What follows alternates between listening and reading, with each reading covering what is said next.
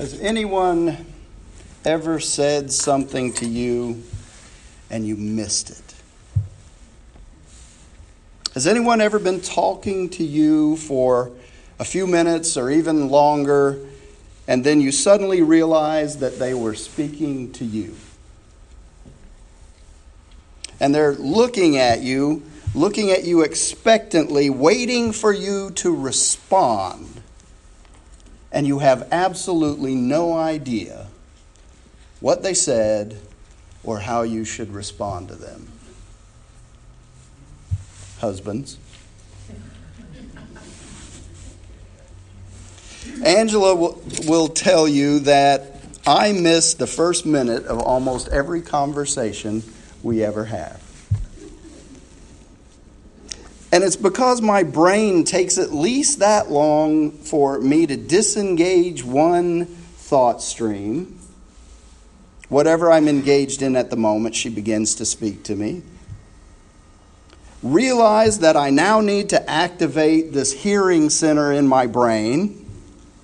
Refocus my thoughts on the words she is saying, and then allow my brain to engage with her conversation.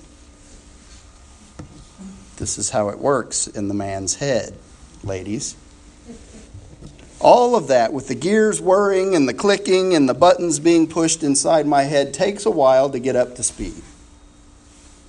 And so, as she says, I often miss the first part of our conversations. It's just the way it is around our house. Now, unfortunately for me, the first part of our conversations usually begin with a question, which I miss completely. And then I have to ask her to repeat the question, which causes her to ask me why I never listen. And I always tell her that she knows this is our ongoing struggle, and so she should get my attention first before she begins speaking, to make sure that I'm listening, that I'm attentive, that I'm focused on her. I tell her, you have to get my attention first. And she says, should I throw a shoe at you? And I say, no, just gently get my attention. And the truth is, I should probably be more in tune to my immediate surroundings, certainly more in tune when my wife starts to speak. I admit that. But I'm wired in such a way that I tend to be absorbed in thought a lot. And so if you have something important to tell me, make sure you get my attention first. And interestingly enough, our readings this morning deal with that very thing. See, Isaiah has something important to tell us in the scripture that Christy just read. And so he starts his conversation with us by first getting us to put our full attention on him. Listen to me, he says. Listen to me, O coastlands. Pay attention, you peoples from far away. I'm about to tell you something that's meaningful and important. Pay attention. Isaiah, the prophet of God, is trying to get our attention. God has some important news for us that he needs us to hear and to understand. And everyone, right now, turn to the person next to you and say, pay attention. Oh, come on, you can do better than that. Pay attention. No shoe throwing. No shoe throwing, Jeremiah. I saw you reaching down there. So what is Isaiah's news? What is it he has to tell us? Now that he has our undivided attention, what is Isaiah telling us that's so very important? Well, for starters, he's telling us that we are called to do God's work in building up the kingdom of God. We're called. We have a big task ahead of us, he says, proclaiming Christ to all the nations. This is a messianic prophecy. No, he doesn't say Jesus Christ, but this is who he's referring to. We have a big task ahead of us, proclaiming Christ to all the nations, making disciples of them, baptizing them in the name of the Father, Son, and Holy Spirit. Does this sound familiar? And teaching them everything they need to know to be active citizens in the kingdom of God. That's a huge responsibility that's been put on us, is it not? So we have to pay attention so we know how to get it done.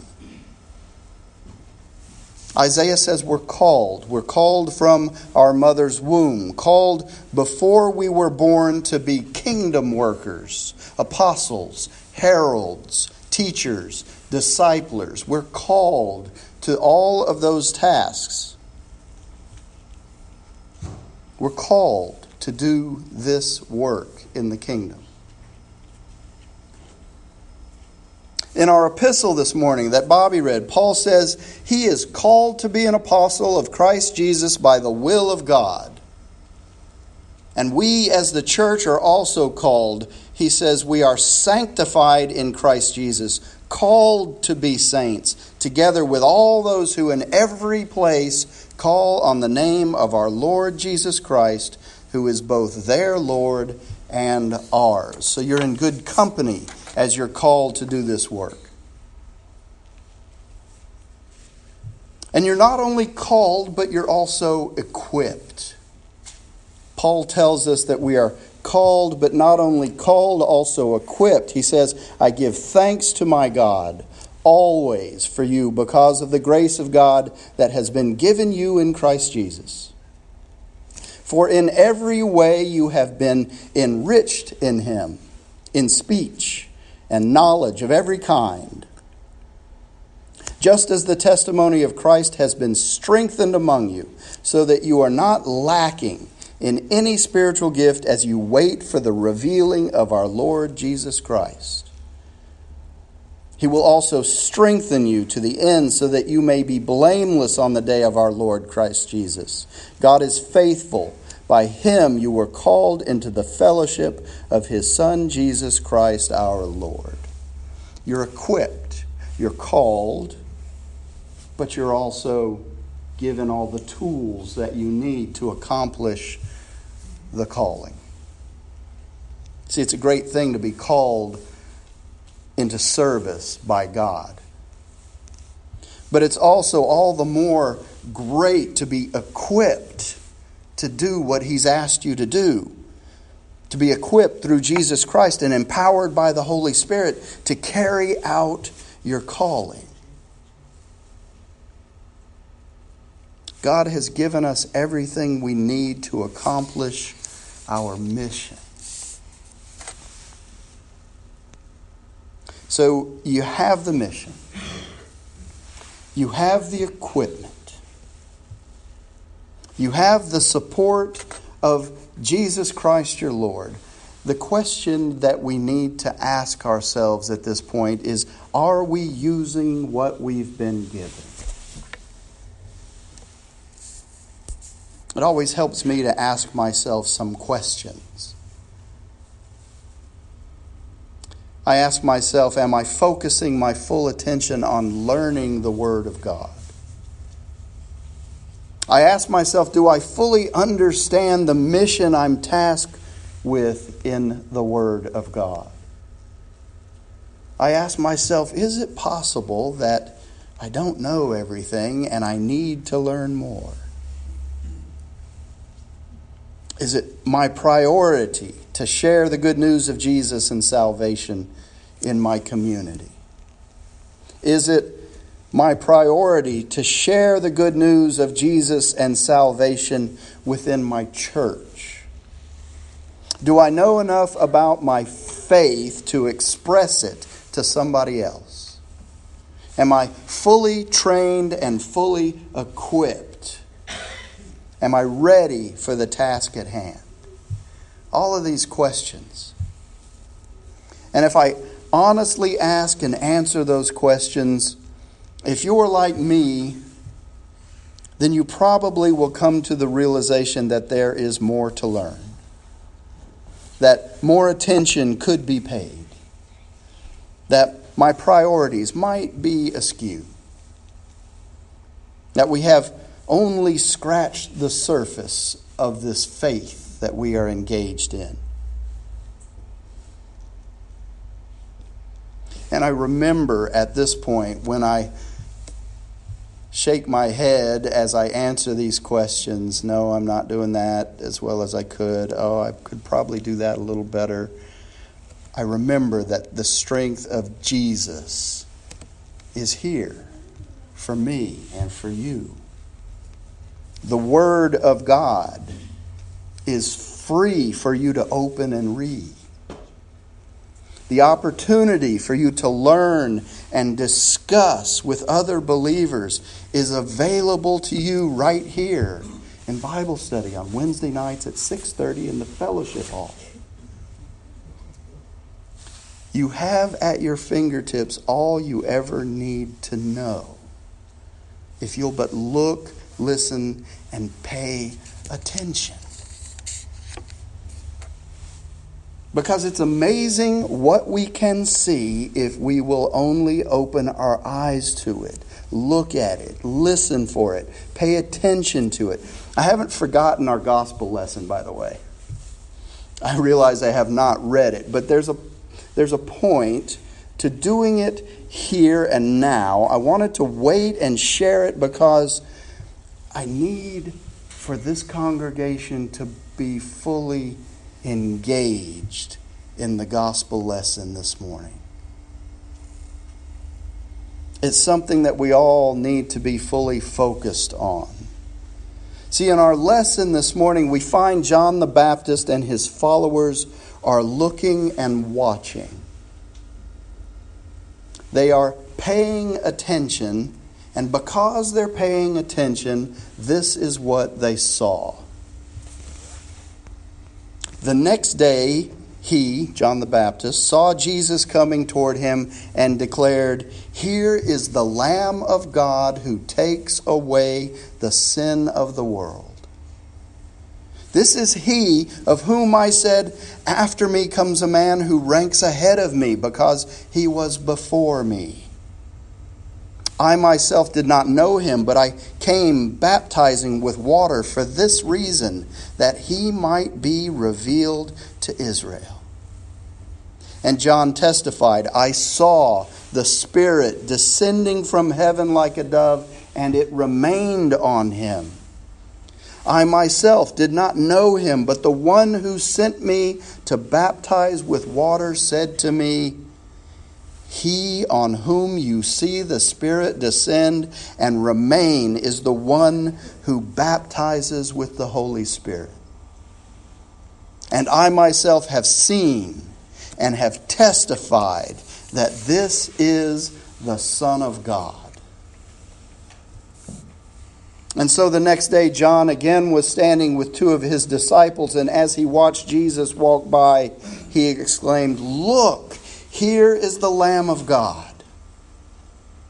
The two disciples heard him say this, and they followed Jesus. When Jesus turned and saw them following, he said to them, "What are you looking for?" They said to him, "Rabbi," which translated means teacher, "where are you staying?" He said to them, "Come and see." They came and saw where he was staying, and they remained with him that day. It was about 4:00 in the afternoon. One of the two heard John speak and followed him was Andrew, Simon Peter's brother. He first found his brother Simon and said to him, "We have found the Messiah," which is translated anointed. He brought Simon to Jesus, who looked at him and said, "You are Simon, son of John. You are to be called Cephas," which is translated Peter. The Word of God, the Word of the Gospel of our Lord and Savior Jesus Christ. Glory to you, Lord Christ. Oh, that we would pay attention well enough to recognize the Lamb of God when he presents himself to us. Oh, that we would be so mentally, emotionally, and spiritually engaged that we would see Jesus in our midst and respond to him appropriately. Oh, that we would see him in those who cross our paths on a daily basis.